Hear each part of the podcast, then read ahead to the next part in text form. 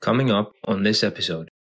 In the last decade, the whole world, including Europe, has been suffering from synthetic drugs. College student jumped off um, his uh, dormitory uh, floor because he thought he was being chased mm-hmm. and ended up losing his life. Our success rate is more than 70%. Now, internationally, therapeutic communities have a success rate of 20 to 30%. Our emotional world needs to be very well protected, and we can't play with fire.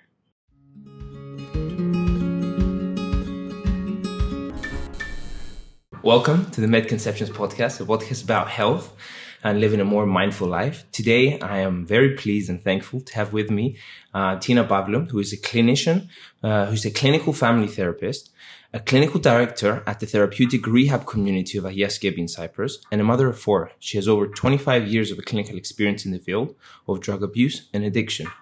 Today, we're going to try and address um, addiction and drug abuse and try and debug some myths around the subject. Thank you so much for being here, Tina. Thank you for inviting me. It's a pleasure to be here. So, what I usually do is we start with a little bit about what you do. Mm-hmm. So, I've been working at the at Agia for the last 24 years. Agia is the largest organization um, uh, dealing with drug addiction in Cyprus. I have a small private practice on the side the last 10 years. I've taught at the University of Nicosia for five years. And I've been on the parole board the last six years. So I work a bit at the prison, uh, evaluating um, long term prisoners that are up for parole. It's lovely. How did you come about to, um, what interests you to go into all these fields? Um, well, I specialized in addictions back in my graduate degree. Um, and um, my first addiction class, which I took a bit randomly, to be completely honest, I was looking to do my practicum hours for my first practicum, and I was looking for a paid internship at the time due to financial yeah. restraints. The only paid internship in Washington, D.C. at the time when I was in graduate school was in the field of addictions. Mm-hmm. I gave it a shot, and I actually, I, I, I fell in love with the field um, I was fascinated by the fact that drug addiction, which is a field that touches every single person on this planet, is directly related to um, emotional pain and suffering. Mm-hmm. And since I had gone into psychology and wanted to work with less privileged people, I felt that it was a great match for me. My first class in graduate school in addictions, I remember it was this African professor he walked in and his first sentence was, You're very wise, um, those of you who have chosen addictions as a specialty, because wherever you go in the world, you're going to have a job. Mm-hmm. And I mm-hmm. remember thinking, I wonder if Cyprus, uh, if there's any, you know, if, would, if there will ever be, ever be a substance abuse issue on this island. Yeah. Because back then, it was unheard of almost. Mm-hmm. Which was really a problem hidden under the carpet at the time. So, yeah, years later, I come back to Cyprus and we start the first inpatient rehab facility on the island. And it's been going on for 23 years now. We're running six different programs.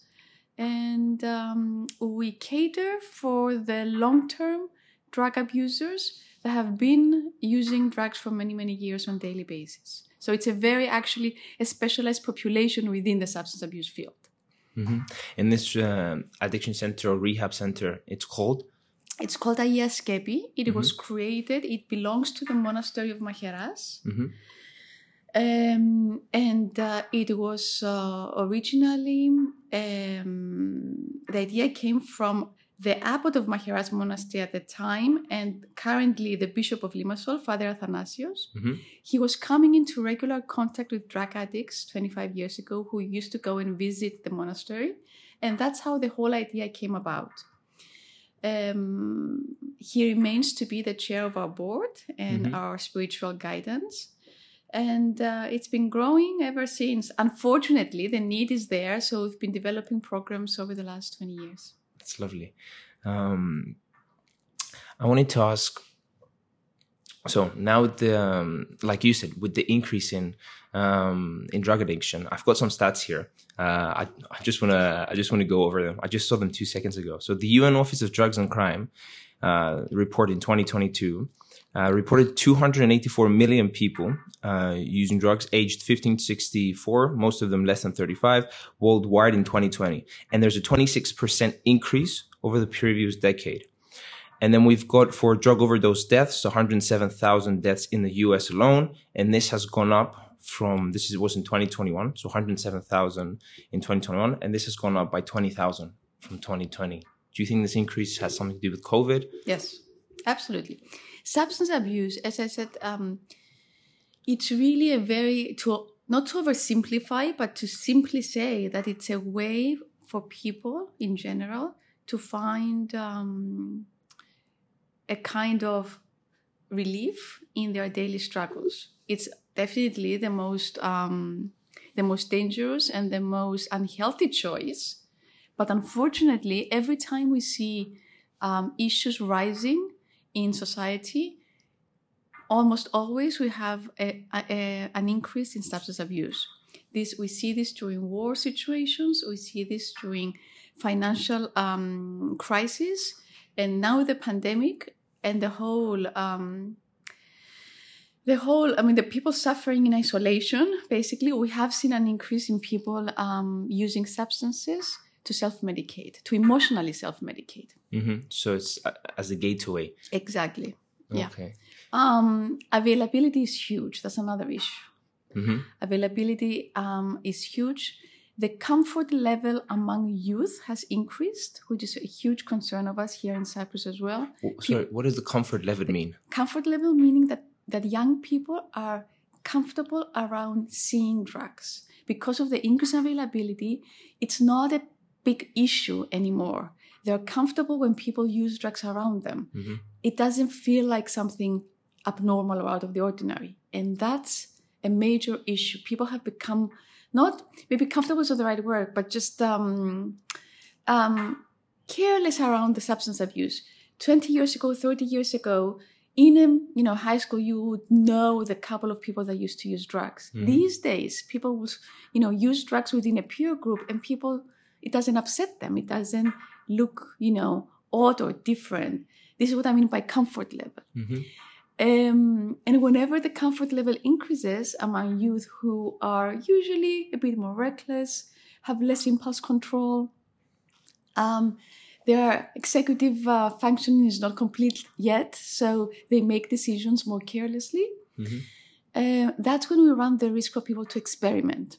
Now, I have to say this experimentation will, will not lead somebody to addiction, but experimentation will get them in the door of a whole different world. So, if we have a young person who's struggling with difficulties, family issues, personal difficulties, emotional difficulties, and experiments, then the substance almost makes sense inside him, mm-hmm. finds a way to relieve him. And that's when the, we run the risk for that young person to repeat the drug use over and over again because he has felt relief. Um, so this is where risks have increased in the last uh, uh, decade, and especially in the last five years, I would say. Okay. Um, what about? Could we talk a bit about um, the different types of drug categories and maybe some side effects? We can talk about specifics, details, and also if you know which kind of drug categories or drug types have increased Mhm. uh, in use. Okay. Um, in the last decade, the whole world, including Europe, has been suffering from synthetic drugs. It's been a big issue in the field of addiction. Crystal meth, to be more specific, Mhm. is a synthetic drug that has been affecting the world of substances um, and has been sort of like, in quotes, the pandemic of substance abuse in Europe in the last 10 years. Crystal meth is a synthetic substance who, unfortunately, does not only cause extreme addiction, it has known to change, actually change personalities. People are more violent. It has, um, it's been recorded to cause secondary psychiatric diagnosis. So it really affects different parts of the brains, of the brain, like no other drug. Mm-hmm. So it has been a very difficult drug to deal with in therapy, to be honest.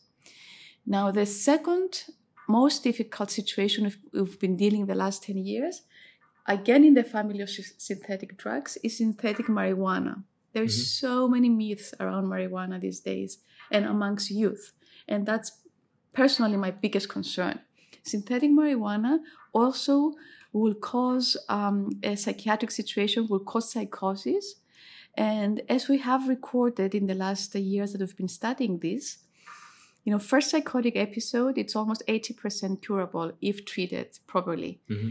If people continue to smoke uh, synthetic marijuana or other synthetic drugs and have a second psychotic episode, then the the um, chance for uh, treatment for cure drops to 40% and after a third psychotic episode uh, the chance of um, coming out of this permanently drops to 20% so here we are dealing with youth young people who have um, been smoking you know long-term synthetic drugs and end up either in psychiatric units or, or antipsychotic medication long term because of this um, extra, I would say, impact or secondary diagnosis that synthetic drugs uh, will cause. So we've been dealing this last decade with a more complicated uh, situation when it comes to uh, the new synthetic drugs. Europe has been recording almost every year 70 new of these synthetic drugs. And the way it's been going on is that people, you know, the in, within the drug trade, they'll ch- slightly change the formula. The new drug remains, you know, legal for a few months until it's spotted and becomes illegal. But it um, it affects a lot of young people. It's much cheaper, and it's um, I would say much more difficult to to deal in therapy because of its complications with psychiatric situations this has been the new era in the field of substance abuse. Mm-hmm. So 10 years ago, in our center, for example, because it's a therapeutic community and it's a long-term inpatient facility, we used to cater for um, heroin IV users. I know the United States has been struggling with heroin abuse in the last decade, but Europe has been mostly dealing with synthetic drugs. You mentioned psychosis. What is psychosis? How can someone understand they've got a psychotic episode? And what does it mean when I have long term psychosis and mm. psychosis as a. Yes, that's a, good, a very good point. We, we need to explain it. Psychosis it's a situation where the person dissociates with reality. And within this dissociation, the person can have symptoms like um, hearing voices, having illusions, um, getting paranoid on almost permanent basis. It's really extremely difficult for the patient to deal with all these symptoms. And in return, people become very violent in their effort to protect themselves in their own paranoid ideation. Mm-hmm. So we need to treat these people with, with antipsychotic medication to help them um, reground themselves and regroup themselves and alleviate these severe symptoms that are not um, that that uh, give them the sense of losing their mind almost. These are uh, it resembles a lot to the diagnosis of schizophrenia. And um, when we say dealing with it with if we deal you know early episodes of medication people can once they stop using the drugs when the, the, the, these episodes are drug induced, then we can have um, good outcomes and good results. However, if they continue use synthetic drug substances, what we mean by long term is that people need to remain on, on um, antipsychotic medication, sometimes for the rest of their lives, just to make sure to alleviate the symptoms of psychosis, which, as I said before, is hearing voices, having illusions, being paranoid, and generally dissociating from reality there's a lot of things I want to ask. Um, I want to give an example of paranoia, and maybe you can confirm it. I was I was with this one of my friends who who who did edibles, um, and this was the first time he exposed he was exposed to uh, to any sort of drugs, and um, he he had um I don't know if it was a psychotic episode, but he was hearing stuff that wasn't there. Mm-hmm. Uh, he would get paranoid. He had a um, um, heart rate goes up constriction, uh, his constriction in chest. He had a panic attack, mm. and then the paranoia was we were in the tube and he thought someone wanted to kill him Mhm. and constantly Mm-hmm. um like um and yeah it kept on going through his mind it's very difficult to um Exactly. What we're describing, Andreas, is actually quite a typical psychotic episode Mhm. where people feel um, afraid that somebody's trying to kill them, somebody's watching them. And it's a horrible feeling for people to feel being chased for their life. And that's when sometimes they actually can get very violent themselves in what they think it's in their defense. But what in reality it is is a complete illusion the entire time. You know that um, even though marijuana has been uh, wrongly portrayed as an innocent drug, synthetic marijuana, we actually have one recorded death in the United States, in Colorado, a couple of years ago, where a college student jumped off um, his uh, dormitory uh, floor because he thought he was being chased mhm. and ended up losing his life uh, after um, using edibles. what would you say to um, a young person who who would come up and say well it's okay i use i use marijuana once every week i'm, I'm fine i've been doing it for years Mhm. uh, what would you answer to that Um, almost always, when I have discussions with young people that um, regularly use marijuana, um, marijuana, if you get to the bottom of it, of the lifestyle of a young person um, using it, people have the illusion that it helps them concentrate. And it does give that illusion to some people that lack concentration. Or they think they're more creative. That's another myth um, the reality of it is that if we have one major symptom that marijuana will cause is um, being um, trying to find the word in english being sitting on the couch um, having goals and dreams for your life Mhm. but never putting them in action procrastination procrastination and always postponing for the next day. That's a Mhm. status that every single marijuana, regular marijuana use will admit to that. yeah So they have plans, they want to go on with their lives, but their life is stuck sitting on a couch, smoking, and you know, uh, planning for the next day. Another major symptom that marijuana will cause that people don't um, most of the time realize unless they go into an analysis with a therapist is that it actually locks the emotional situation of the person. So, if we have a young person who might be struggling with feelings of depression, Mhm.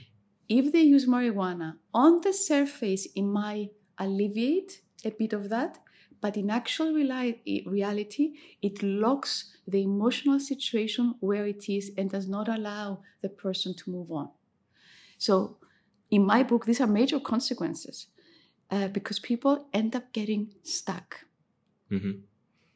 um, they try to they smoke marijuana originally for fun i guess when it comes to young people but regular users will all, almost always admit to getting stuck in situations that actually wanted to move away from It's interesting, and I didn't know about this. Um, what would you answer to the other case of of a young person going to university and then um, being offered to smoke weed for for the first time? Would do you consider that okay, just for wanting to see what it is, or should we avoid that as well? to be honest obviously i might not be the best person to ask even though i'm always asked um, i'm on the other end of this story i cannot ever agree to anybody trying to use any kind of drug anything that will affect the conscious of the brain. We need to protect ourselves. There is so much going on around us that um, especially young people going into college there is so much going on. They need to young people need to learn to protect their minds their developing brains and their emotional worlds.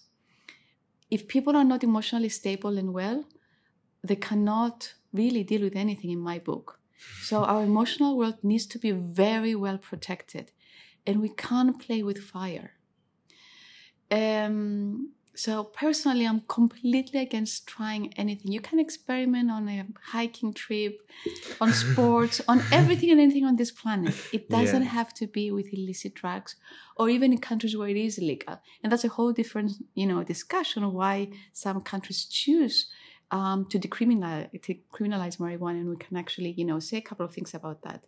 But because it's a it's a tough world out there, and because you're going through very difficult times, we need to protect ourselves.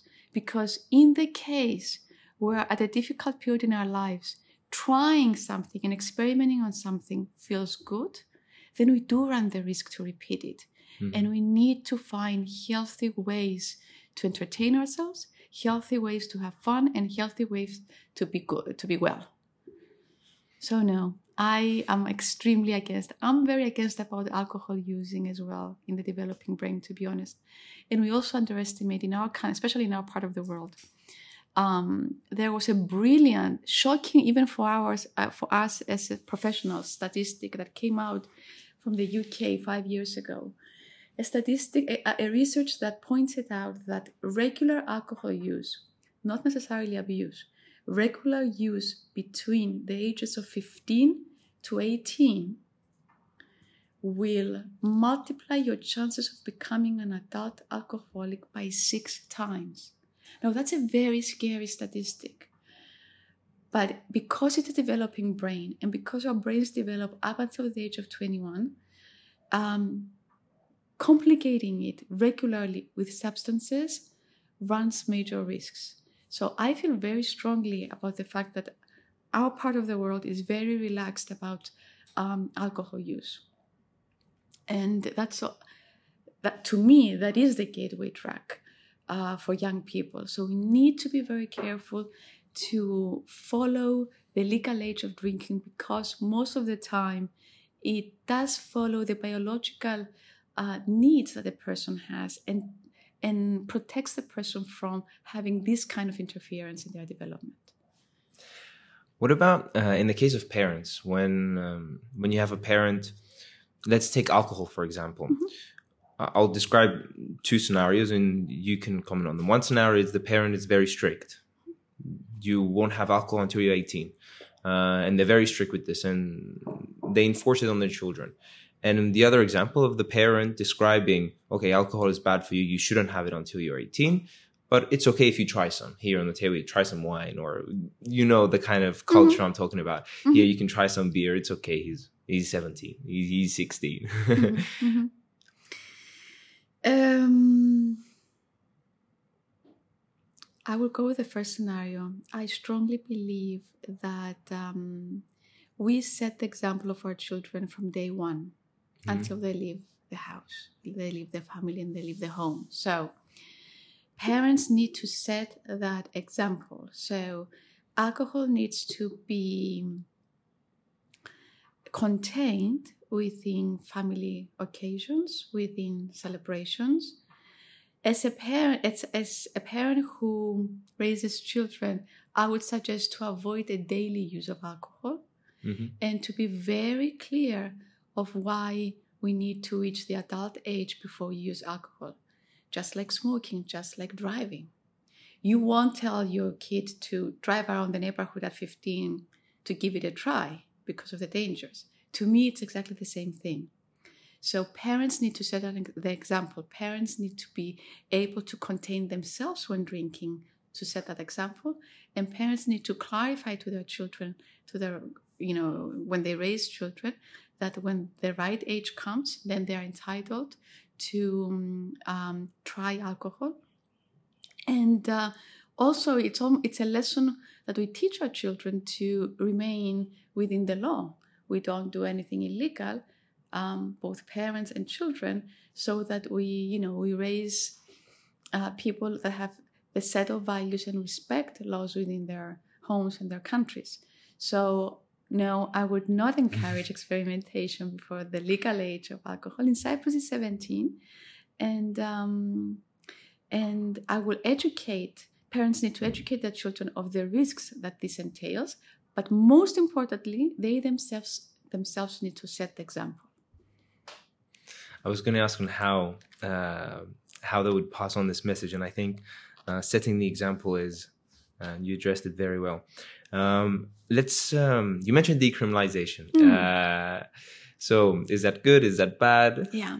Well, it definitely, a country before it makes that decision needs to um, study very well and research the conditions of the specific country. And I'll give you the example that I found very interesting and very uh, precise to what I'm, I'm, I'm, trying to point out. A few years ago, Chicago was one of the states in the United States that decriminalized um, marijuana and made it legal.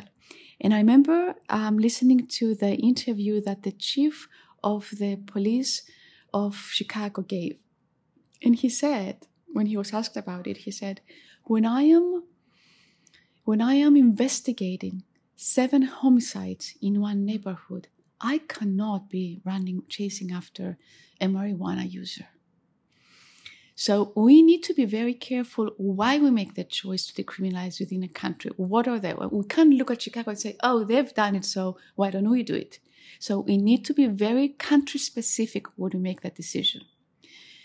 To be honest, Holland, who set the first example years back, back when it was first um, made legal in the Netherlands, the following year, interestingly enough, their heroin use had increased uh, immensely.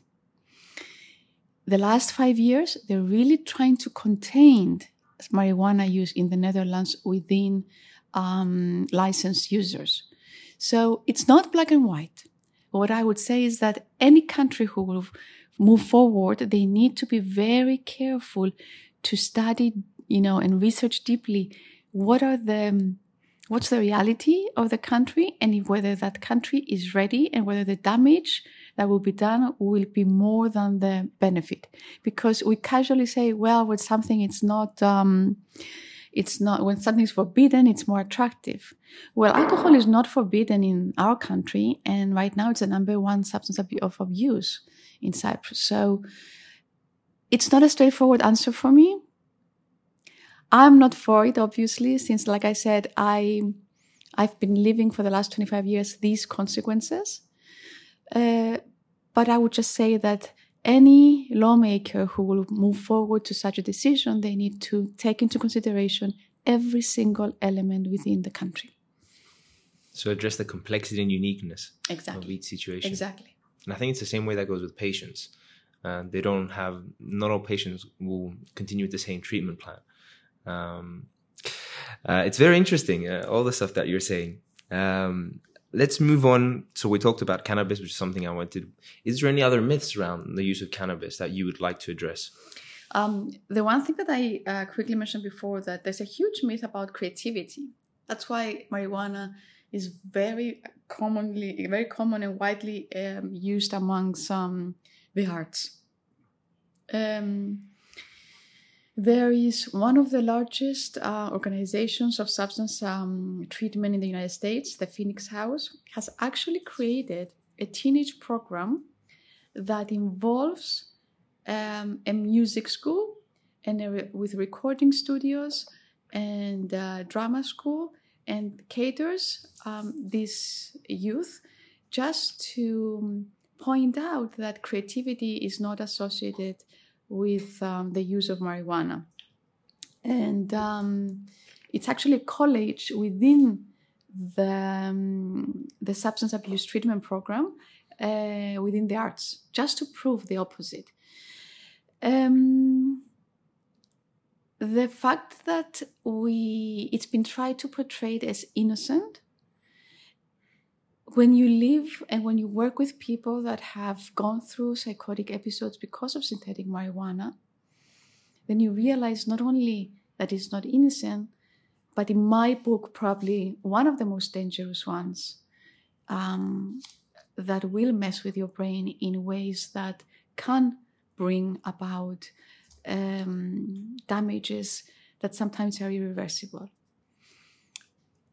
Um, also it's some of the myth is that medically it's been helping out on a lot of diagnosis now that is not proven there's still studies being made what we have proven this far is that it will alleviate symptoms for some medical diagnosis, but definitely will not treat um, uh, diseases, major diseases, like it's been um, portrayed. To. Portrayed, yeah.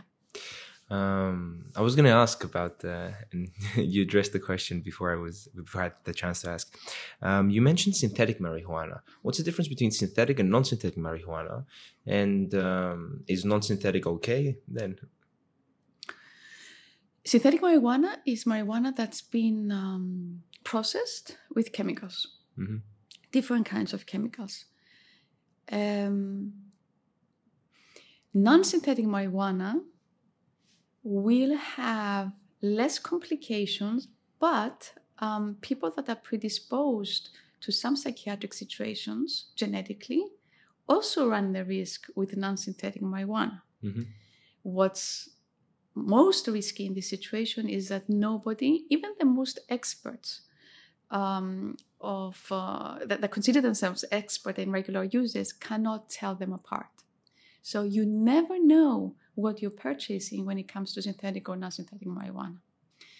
So that alone increases the risk immensely.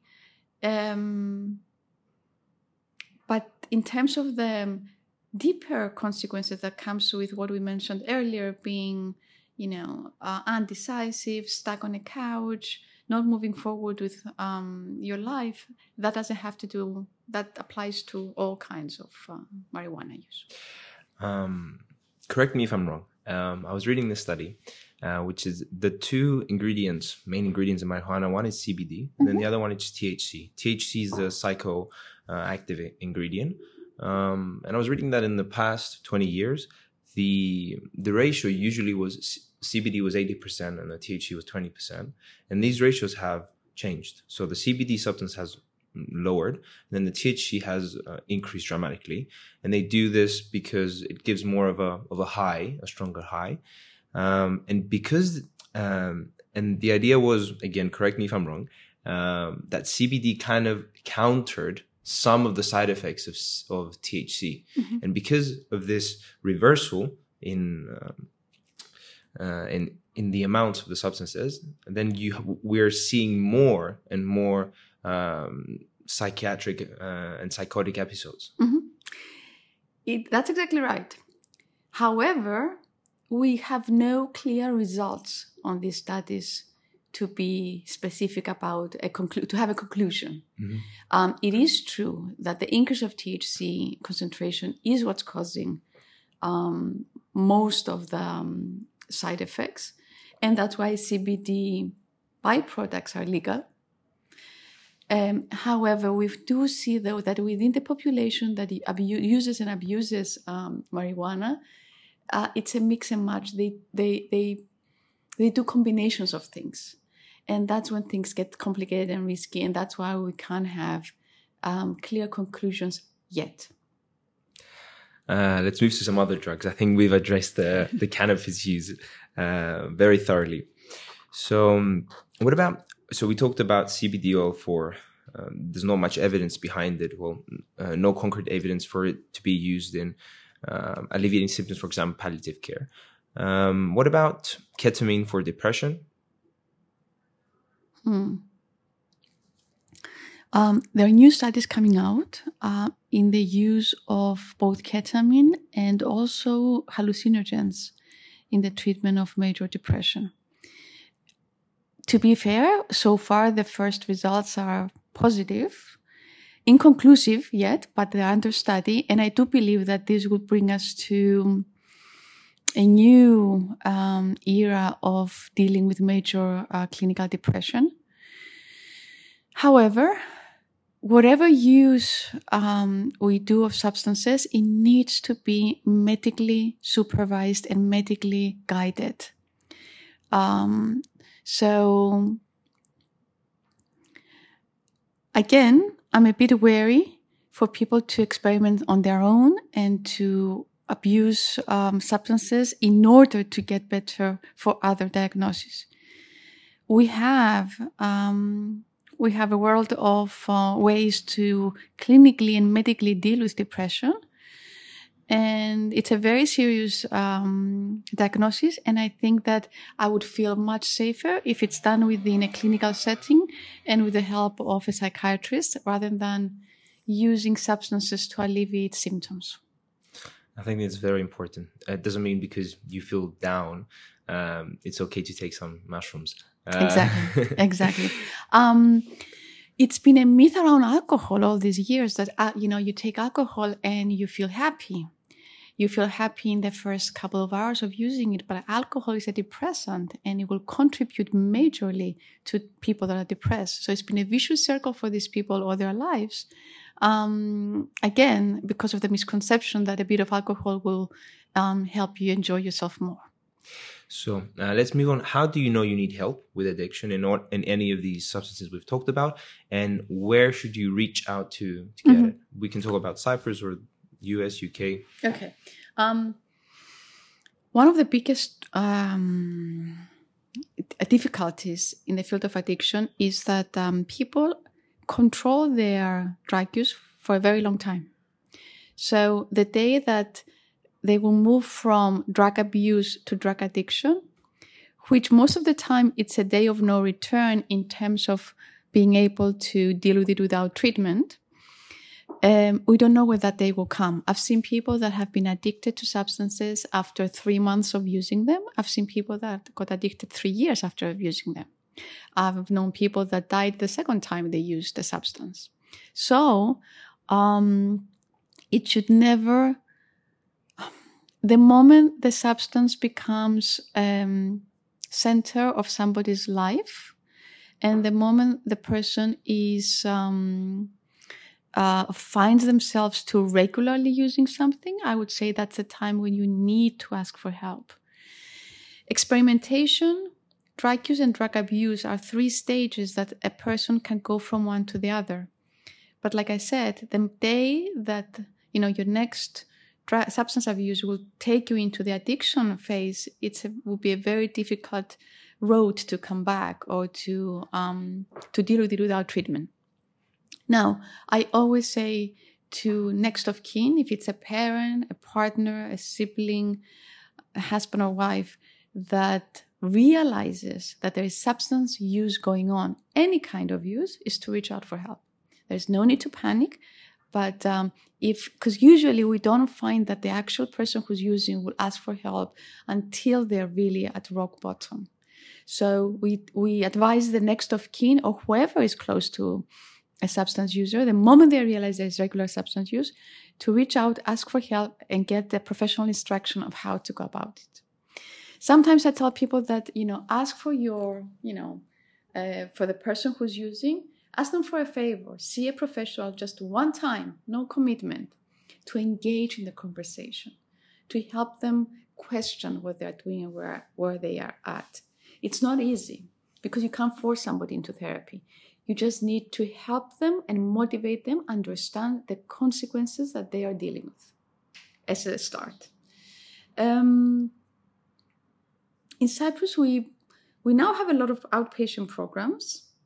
We have been able, after years of uh, struggles, to pass a law that has been active since 2017, where it allows the judge to order treatment instead of um, uh, imprisonment because either we like it or not, drugs are illegal and drugs will, regular users will end up in trouble with the law. So we're able now, both for teenagers and for adults, to be given the opportunity for treatment instead of um, any other kind of punishment within the court system. So we do have a lot of court order clients.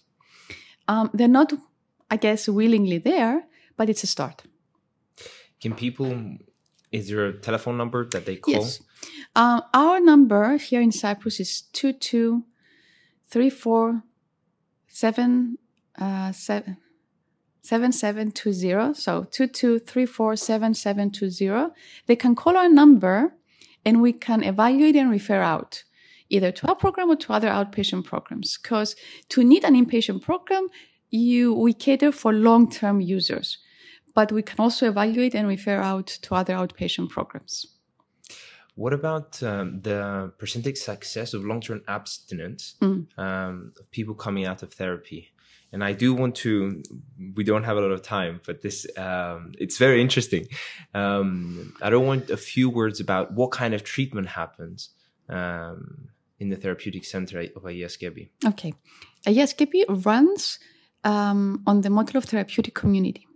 Therapeutic community is actually a, a, treatment model that originated in the United States, came in Europe in the early 80s, um, and we have actually copied that model we have adjusted it to our country and our culture. And um, we have also incorporated in our efforts a spiritual uh, component to it. Um, because we do believe that a person is both, you know, physical, mental, and spiritual, and you need to cater for all of that. We have a very holistic approach to that if we require people to change their lives um, all over um, we have we have very very good outcomes. I would say roughly one in two people will make it. Um, our success rate is 52%, um, including those people that drop out. If I look at the people that have completed all phases and graduated from the program, our success rate is more than 70%. Now, internationally, therapeutic communities have a success rate of 20 to 30%. So we're very grateful for our results. Why we have such high results? We're a small country. We still have values, the, the value of the family. We have family programs and we support the family in that way.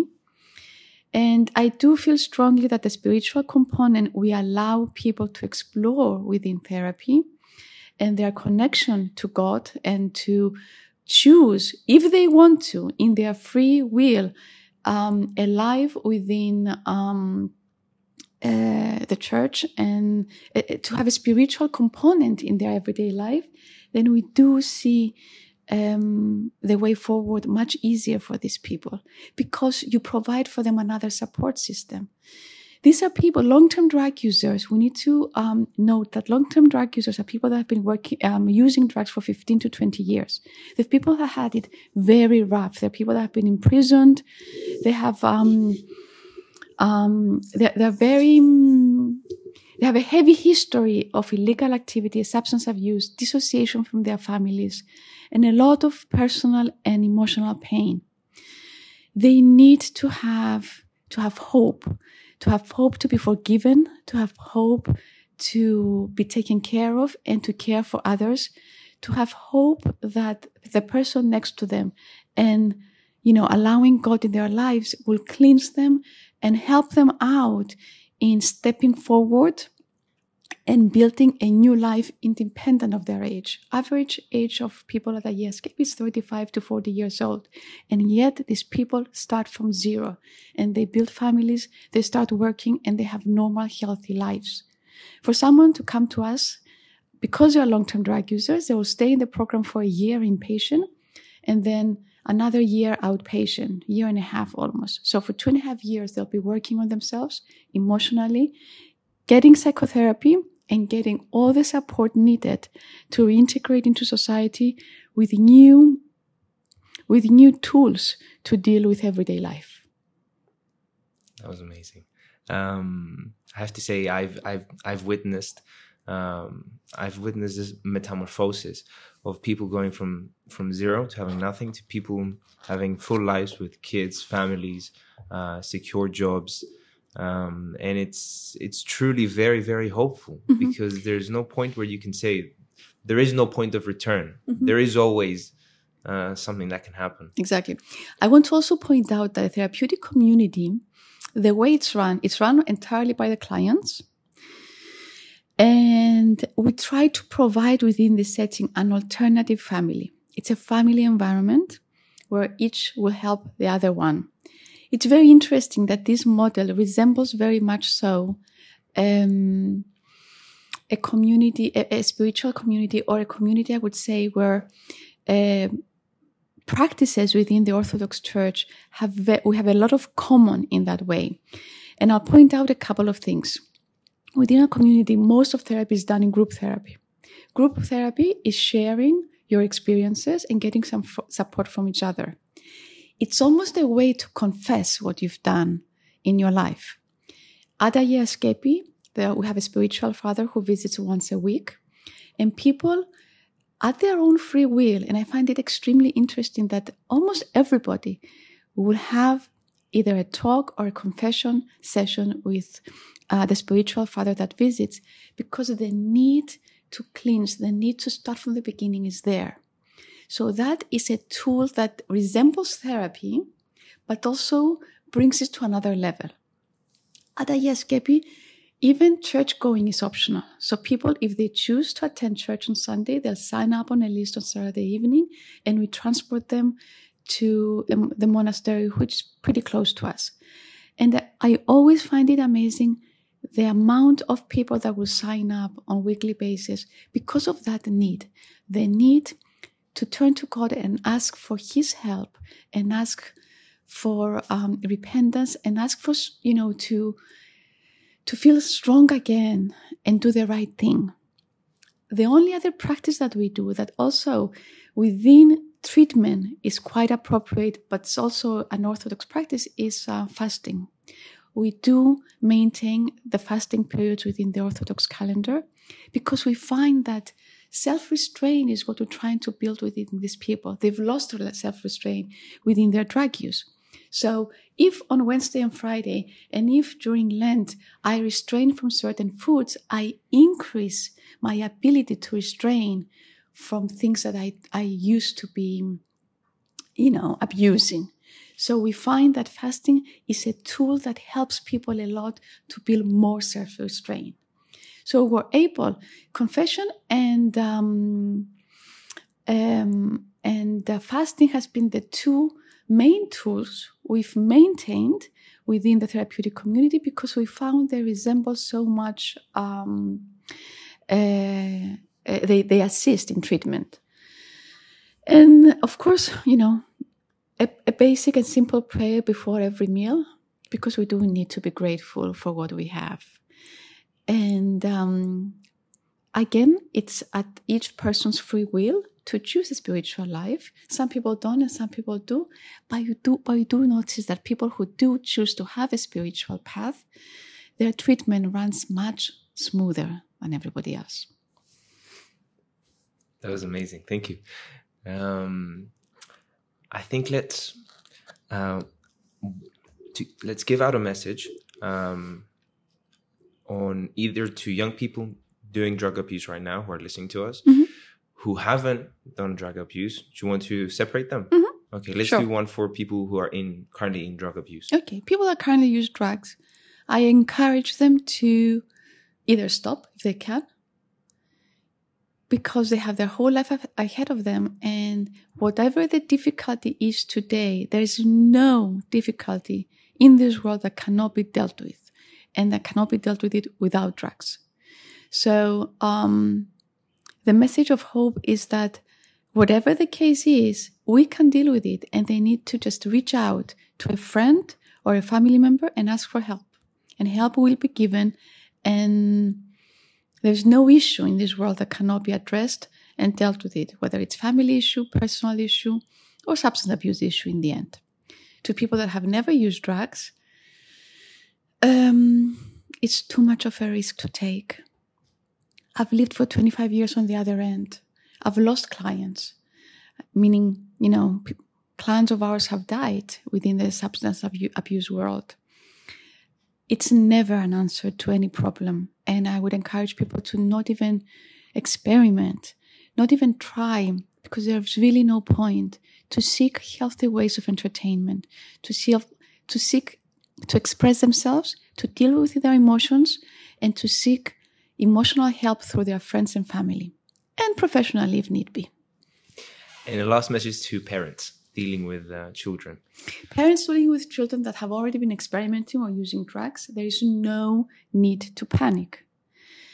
Um, I would encourage parents to refrain from, you know, using their own methods to deal with it and to ask for professional help. It's very important people, and, understandably, will panic and use force or uh, constraints that are almost never have never uh, any results. So for people, for parents who kids are already in substance abuse, I would highly encourage them to ask for help. Now, for parents who kids are not using any drugs but are afraid because of what's going on in our societies, I would say that you need to have one concern about your children. Make sure their emotional well being is stable. Make sure that emotionally they're healthy. Make sure they get all the help they need emotionally. We tend to we tend to oversee the emotional needs of our children and we tend to focus on their GCSEs, on their exam results, on their college plans. These are all great. But for them to be able to cope with all this, they need to have a good emotional well-being. Thank you so much. Uh, I think today has been enlightening. It's been very hopeful, a very hopeful message, um, and I've I've enjoyed it uh, immensely. Thank me you so too. much. Thank you. Thank you for inviting me. It's a pleasure.